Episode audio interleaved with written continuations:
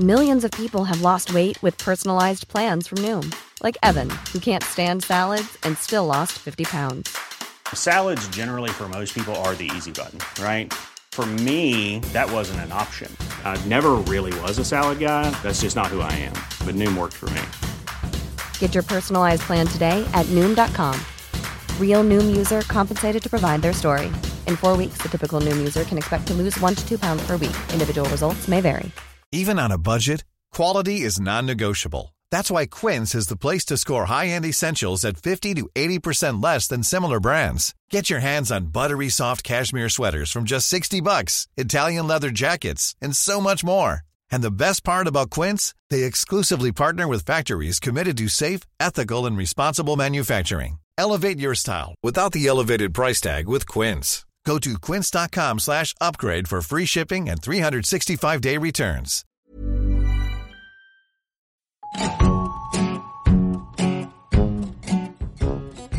Welcome to Censored. I'm Aoife Bhreatnach, and I'm reading the life stories the censors didn't want you to see this season. Who knew that so many people were living the wrong sort of lives? This episode is about another woman telling her life story, but there are no ghostwriters or strange ventriloquist tricks this time. Ethel Mannin was indisputably herself, and she wrote this autobiography without any help. She wouldn't have needed any because she was a professional writer. In her long life, she wrote six works of autobiography. Confessions and Impressions was the first, and she wrote it when she was just 29. Now, this was a hugely popular book in the 1930s. It sold well enough to be one of Penguin's first ever paperbacks. The copy I've been reading was from 1937 and it says it was the 50th printing. It was issued by Hutchinson's Book Lovers Library, which means this is a cheap reprint of a book that had previously sold at a higher price. To be part of this series meant there was a lot of demand from people to buy and own this book, not just to borrow it from their library, like they'd moved beyond the borrowing into the possessing stage. So Ethel's autobiography was a bona fide bestseller. Well, in the UK at least. It didn't get a chance to sell much in Ireland because it was banned a few months after it was published. Confessions and Impressions was number 33 on the censor's blacklist, so it's early on in the life of the censorship. It was the first time Ethel came to their attention, but definitely not the last. I already did an episode on her novel Lucifer and the Child ages ago, which I enjoyed greatly.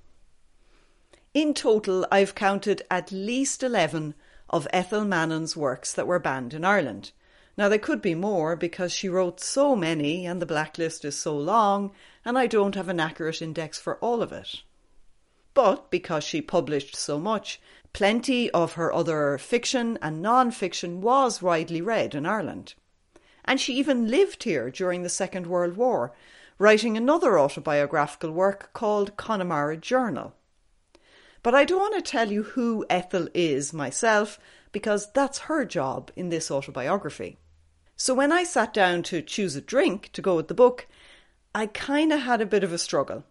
There aren't many moments involving food and drink. Ethel's observations tend towards the cerebral and the political, she just doesn't seem to rate those sorts of carnal appetites. So I've chosen tea, because when she was a child, her mother would entertain her family at long tea infused gatherings. On these special occasions, the best Doulton china teapot was brought out, and Ethel was given a fancy china cup to drink from. She only got to drink from this at these big tea parties. So I've brewed my tea in the only posh china cup I own, and I've balanced a small biscuit on the edge of the saucer. Tea always tastes better out of china anyway, so this is not a bad way to start the day. When I opened the book, I actually thought, well, this is easy. I already know why it's banned. The table of contents has a chapter heading called Sex and Religion. I mean, that was just too simple. Naturally, the Irish censors would hate the combination of sex and religion. I mean, it's toxic. But it wouldn't be much of an episode if that was all I told you, so I did read the book. I even stopped myself skipping straight to that sex and religion chapter because I restrained myself. But before we get fully into it, I should explain that the book is split into two parts. Part one is called My Own Story, and part two is People Who Have Interested Me. So, part one is the confessions from the title, and part two, the impressions. This is an odd structure, admittedly, until you realise that Mannin was quite a well known journalist in 1930, so her impressions of other people had cultural currency. As a result, I think you could put this book in the celebrity memoir genre as well. Because she's a bit famous, she meets other big names and gives the goss on them. But we're going to start, of course, at the very beginning with the self portrait section, starting at Genesis Portrait of My Parents. She opens this by stressing her Irish heritage, which was kind of a surprise to me. She's always known as English. It's her father's granny was Irish, she came from Limerick. Unfortunately, Ethel likes to use the old cliches about the Irish. Her father is a dreamy and imaginative storyteller who talks about the little people, in other words, the fairies. Irish readers today can take a short pause here just to allow yourselves an eye roll. I know it's only page one, but you know, take it slow. I'm not too sure, though, the censors would have found this particularly offensive as it's clear that she likes and respects Irish people. She also doesn't go on about it too long, which is a relief. So there's no malice in it, it's just lazy. On page two, though, she mentions one of her big preoccupations psychoanalysis, and it's a nod to the vogue for Freudian ideas in the 1920s. It's a very zeitgeisty kind of thing to talk about. As a newfangled and entirely secular idea, psychoanalysis was wildly unpopular with the kinds of religious conservatives who undertook censorship. It was particularly dangerous because Freudian techniques concentrated on childhood expressions of sexuality, a thing that doesn't even exist for lots of people. Freud's influence on Mannin is clear at various points in the book because she is deeply interested in childhood as a political and cultural and sexual idea too. A year after this memoir came out, she published a book called Common Sense and the Child, which discussed theories of education. It's not surprising then that education and childhood is a big theme in this memoir of her own early life. She writes two complete chapters on her schooling. The first about her time in a small private school, the second about her years in a publicly funded state school, or council board school as she calls it. And like any good Freudian, she recalls a lot of sex and sexuality. In her private school, she remembers boys flashing underneath the desks. And I'm going to read this bit out, it's from page 31. Various small boys would create a diversion in the midst of this welter of tediousness by exposing their little genital organs under the desks for the amusement of the little girls. The habit spread until the older boys used to follow suit. The little girls would giggle, but I would be frightened because I had been brought up to be full of shame about bodies in general and genital organs in particular. Well, I can only imagine how horrified the censors were by that bit. And we're not even into the advertised sex and religion chapter yet. On the next page, then, Mannin talks about her first crushes, and she's only six, in language that's pretty suggestive of masturbation.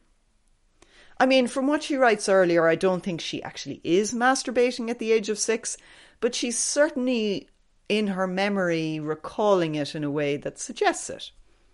So this is what she wrote.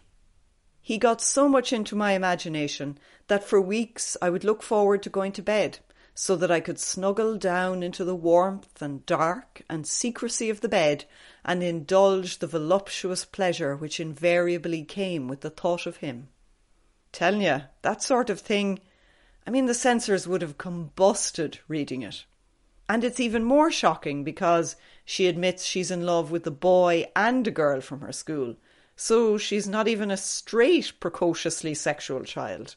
For the rest of her chapters on schooling, though, let's set aside the sex for a minute, she's very focused on telling readers about the vulnerability of children to scolding, humiliation, physical violence. Mannin condemns the systemic abuse of children she witnessed and experienced. She points out how shame was such a powerful weapon in a teacher's arsenal. Children from poor homes were routinely stigmatised because they caught lice more often and were given free food at lunch. It's really sobering to read how normal it was to punish children openly because of their poverty. Because of other work I've done, I was unfortunately familiar with all the tactics she lists, but this particular one was new to me and it made me so mad that I have to read it out. Those of the poor children who came to school dirty and ragged were given print pinafores with which to cover themselves and seated apart from the others. Collections of pennies and halfpence were made in class for the fund for the provision of these pinafores, without regard for the humiliation of the unfortunate children concerned. Fuck. I mean, that's just devastating. So cruel, deliberately so. I just don't know how children stuck with school in these circumstances. I suppose it was only because they were afraid of being taken away from their homes, and that's the only reason they would come to school. Children bullied like this, Mannin tells us, they weren't entirely silent. They did tell their own parents, but it really didn't help. Angry mothers who came to complain were subjected to what Mannin calls sarcastic contempt from teachers. Her own sense of complicity in the system as one of the good girls sent to school in clean clothes is profound. And she's still angry at this, a system she experienced between 1906 and 1916. And it really makes me angry reading it now. The only part that jars in this for me is her ill founded belief that schools in 1930 were a bit less cruel to poor children. I kind of have my doubts about that. Right, now it's time for Chapter 4 Sex and Religion, subtitled Portrait of an Adolescent. This is a chapter that doesn't disappoint, indecency wise.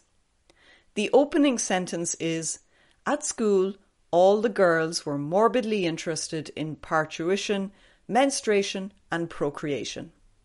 Now, I was extremely impressed with this sentence. Hardly any text apart from very medical ones, mention menstruation.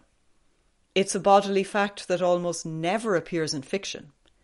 Yet there's the word front and centre without a euphemism in sight. This is pretty audacious. I think it would have given most readers a dangerous thrill in 1930.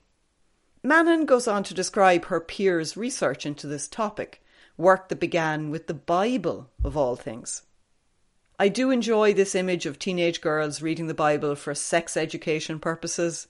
Adults probably thought they were being pious, but they were looking for information about childbirth.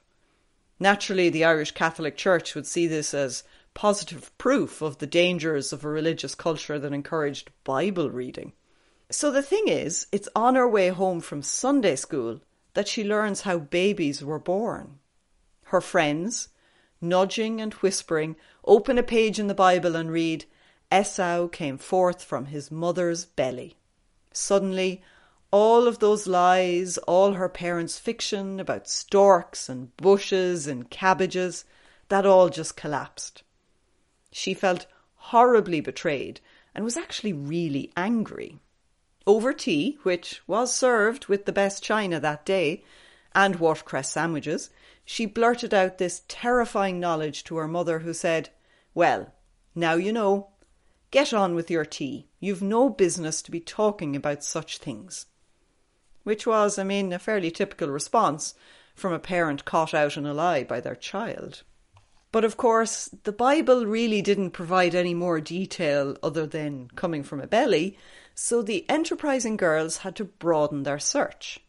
And this part is really telling about how people in this, and this part is really telling about how girls denied open sex education tried to find stuff out for themselves. Mannin writes, Those of us who came from homes in which there were books made endless research, looking up words in encyclopedias and home medical works, such words as confinement, puberty, menses, life, change of. We were both fascinated and horrified. Well, there's a lot to unpack in that. Firstly, the awareness that not every home had books, the rarity of printed volumes in many houses of the working class. Mannin isn't really very poor, but she's certainly among the working class.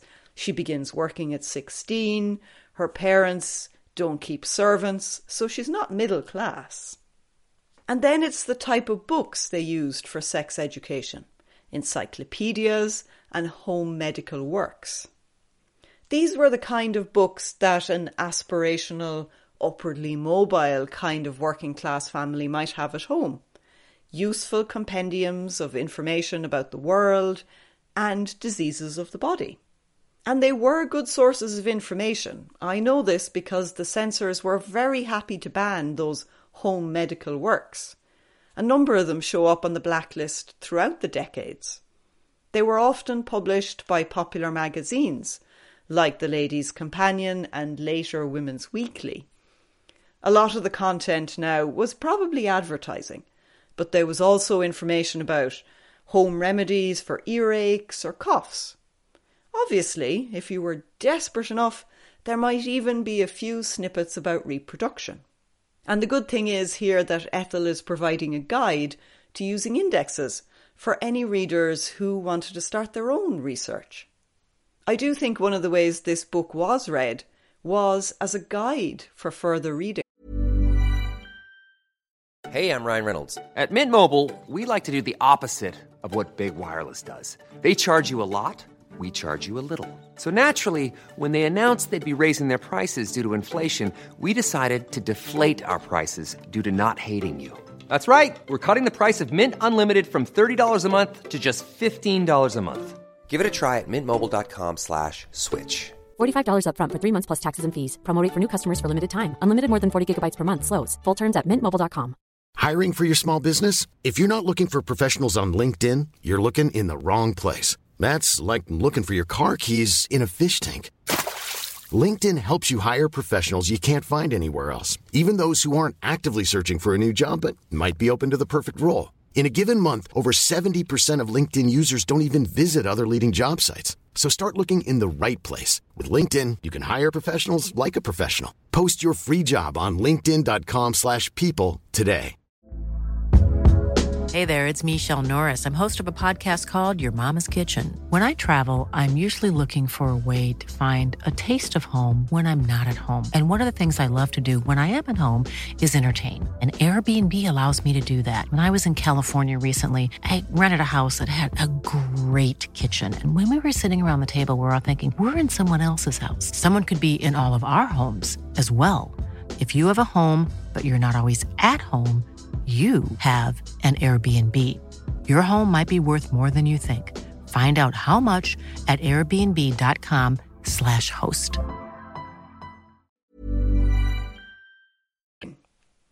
Ethel goes into her readerly history in great detail, especially how she educated herself politically. Whole paragraphs of chapters are like book lists. I'm sure those readers who liked her ideas sought out some of those books to read for themselves. Conversely, anyone who disliked her brand of socialism probably made sure to keep those books out of their own houses, in case they'd corrupt the young. For a voracious and sensitive childhood reader like Mannin, books had huge power over her. She did take to religion for a few intense teenage years, because she was terribly earnest, but the Bible was usurped in her affections when she was 16. That happened because an older man she fancied, I mean, it's the age old story, gave her a copy of Thomas Paine's Age of Reason. When she read that, she instantly became an agnostic. I thought it was funny that she chose this book for the turning point, revelatory moment in her reading life. I mean, it can't be a coincidence. Paine's work was deeply shocking in the 18th and 19th centuries, and the British government were prosecuting people for publishing it. Now, of course, by the time Ethel reads it, anyone could buy a copy, but it still got a certain frisson of dangerous radicalism.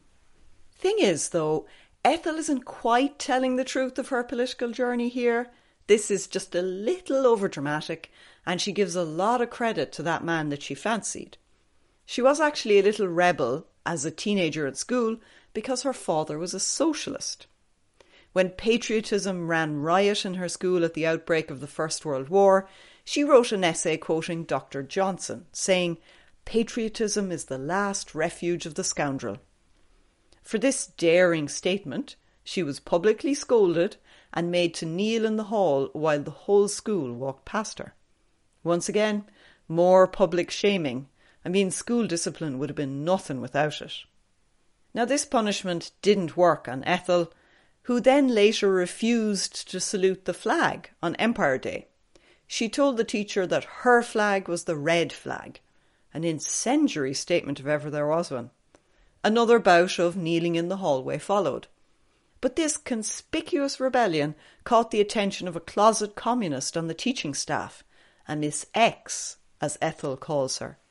This teacher discussed political philosophy with her student, taught her who George Bernard Shaw was, and so on.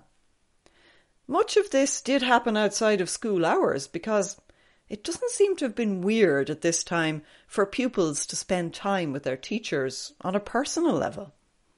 They even went to organ recitals together. Now, Ethel is honest enough to admit, because she's a good Freudian, that she was entranced by this woman, that her political education was helped along by the massive crush she had on Miss X. This is what she says. And I loved her, dear heavens, how I loved her. Once, when she kissed me at the end of one of our precious, lovely Saturday afternoons, I walked home in a trance of ecstasy. Once again, her childish hero worship is tinged with a certain amount of Freudian self awareness. Now, naturally, for the censors, this is the worst of all the stories. A radical political awakening combined with unhealthy feelings, and it's girl, it's just awful. I cannot really overemphasize how deep anti communist fear ran in Ireland in the 1930s. Anyone with socialist ideas risked being accused of communism. There was no way Ethel's memoir was politically acceptable to the establishment in 1930. And yet it was widely read in Britain, where her socialism never stopped her from earning a living or getting published. In fact, she was an acceptable kind of socialist, quite mainstream, really, because she wasn't actually a communist. The contrast between the reception of her memoir in Britain and Ireland shows how different the political cultures were in the two countries. In one, the memoir is a bestseller, in another, it's completely forbidden. It's wild, really. So that's the confessions part of the book. What about the impressions? Well, honestly, I didn't really get most of it.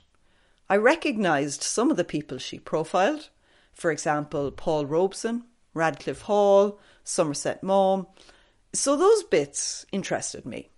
But I had no idea who Holbrook Jackson was or Jacob Epstein. And some of the profiles are so random. For example, Ellen Wilkinson MP, her profile is subtitled Portrait of a Woman with Red Hair. I'm sorry, Ethel, but you're just making up the word count with that one. One of the problems, I suppose, with the celebrity memoir is that it can date really badly. Lots of people might be famous at a given time, but only a few of them will be famous like 90 years later. I only know some of the names because of the podcast. I would never have known who Dr. Norman Haire was if I hadn't come across him on the blacklist. And that's true of Ethel herself. Her star has definitely faded over the years. Overall, I'd have to say these portraits are a bit meh. A lot of them are based on superficial social encounters, or maybe just one interview. If you're looking for deep insights by an intimate acquaintance, you'd be disappointed. She danced and dined with Arnold Bennett, who she describes as a great man, in capital letters, please. FYI, Bennett was a best selling novelist who also wrote plays and a lot of journalism. In his day, when Ethel sat at the same table as him, he was huge. But she didn't really know him. She just watched him be bored at parties. Literally, I mean, this is what she writes. I have been present at various other dinner parties at which Arnold Bennett has also been a guest, and have always been struck by his look of intense boredom. All right, I actually did laugh at this bit. My favourite aspect of Ethel's gossipy bits is just how dull it all sounds. She doesn't portray the social life of intellectuals as riveting, and there's nothing more cheering than reading about all those clever people at dull parties. I also laughed a bit at some of Ethel's hammy sentences. I mean, at times her style is ridiculous. Here she is on Somerset Maugham who she maintains was more of a dramatist than a novelist. Yeah, you see, I don't really know what that means either, but it's clearly meant to be deeply profound. I'll just read this bit out, it's very funny. There speaks the dramatist, who speaks in everything Maugham has written, a cry of pain in the jungle of human nature. It is written there too, in the dark, smouldering eyes, the sensitive, sardonic mouth, the outward and visible sign of the inward and hidden dramatist. All right, so Ethel thought Somerset Maugham was hot as fuck. Good to know. Now, there are 28 separate pen portraits in this book, so I'm not going to talk about any more of them here. If you really, really are desperate to reconstruct the intellectual circuit of 1920s London, read this part of the book. For now, though, it's time to move on to the much more fun stuff. In other words, censorship bingo. We start, as always, with breasts. And you know, I didn't notice she talked about them at all. Maybe because, like, they're just passe. Everyone talks about boobs, but no one talks about menstruation. And then bestiality. No, I wouldn't think so. There is stuff about farms and death on the farm, but I don't think that would count. Next up, sex work. Yes, she does mention it just once because she learns about it as a social problem, but she doesn't devote a great deal of attention to the issue. Then we have racism.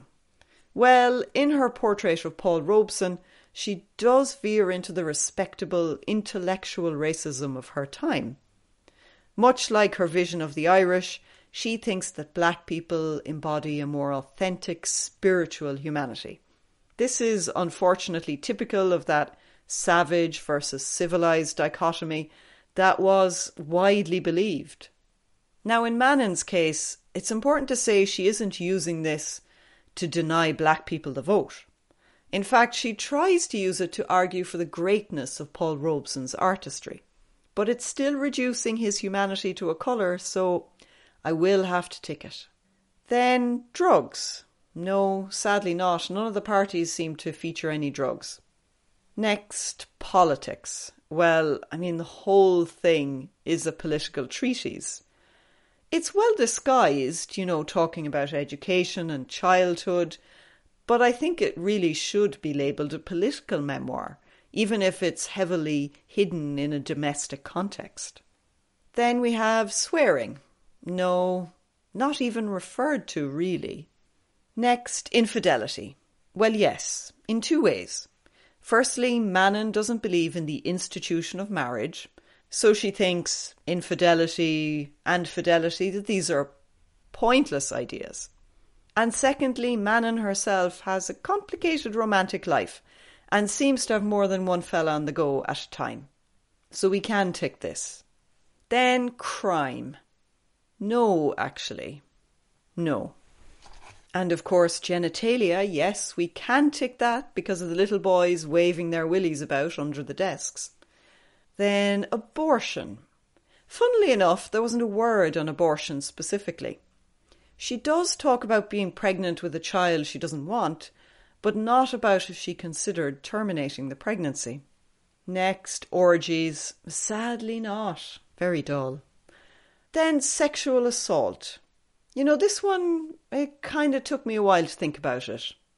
She admits that she was sexually propositioned by her senior male colleagues, but she never actually says she was assaulted.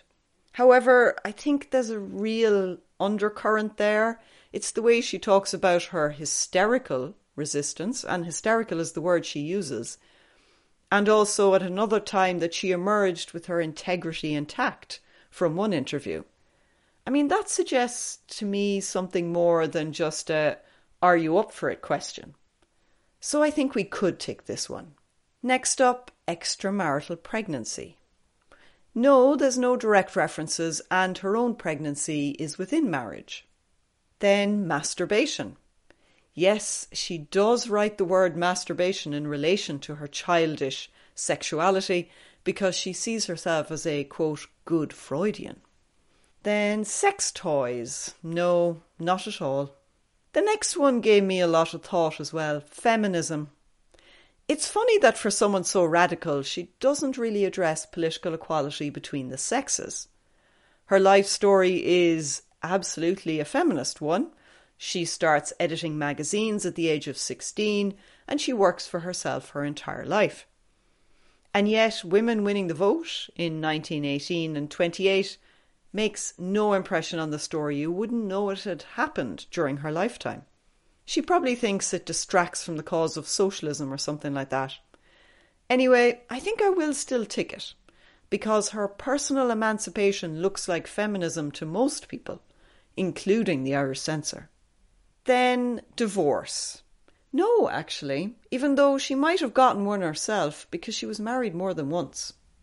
Next up is contraception. Yes, definitely. Her profile for Dr. Norman Haire opens with the lines Don't you know Norman Haire? Oh, you must know Norman Haire. Most amusing person, all contraception and sex reform. Because she knows Haire quite well, this is one of the portraits that's actually quite good. So, yes, we can tick contraception.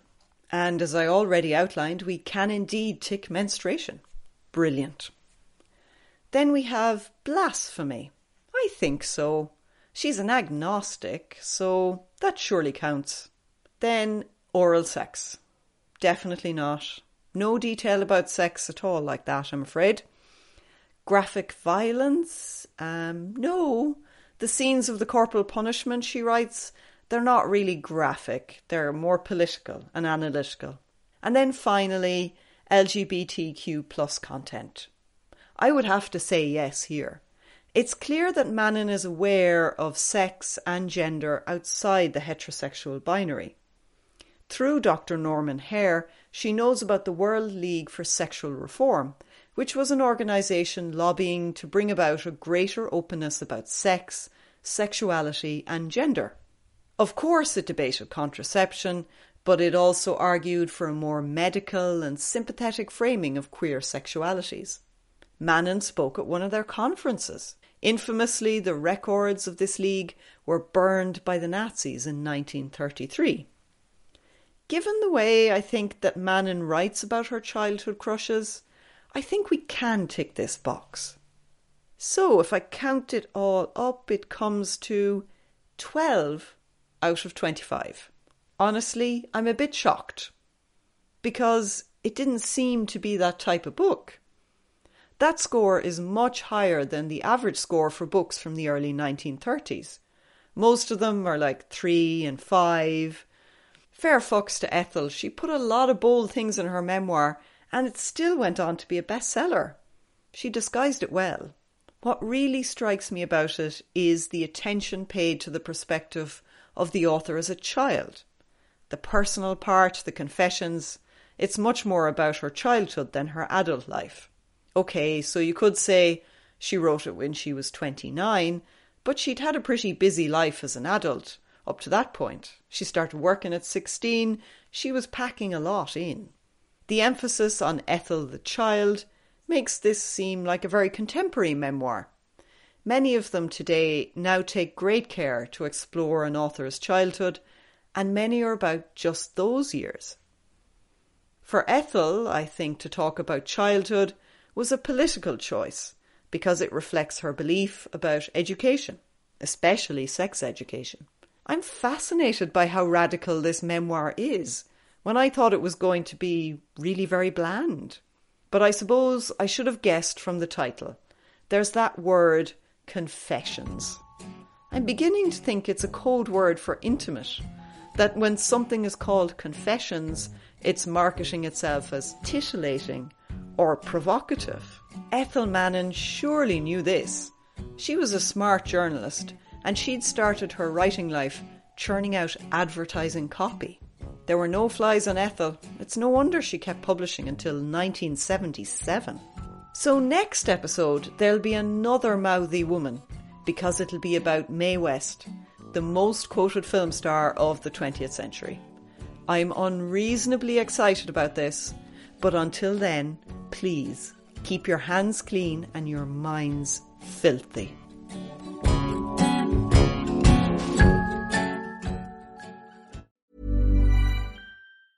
Hey, it's Paige DeSorbo from Giggly Squad. High quality fashion without the price tag? Say hello to Quince.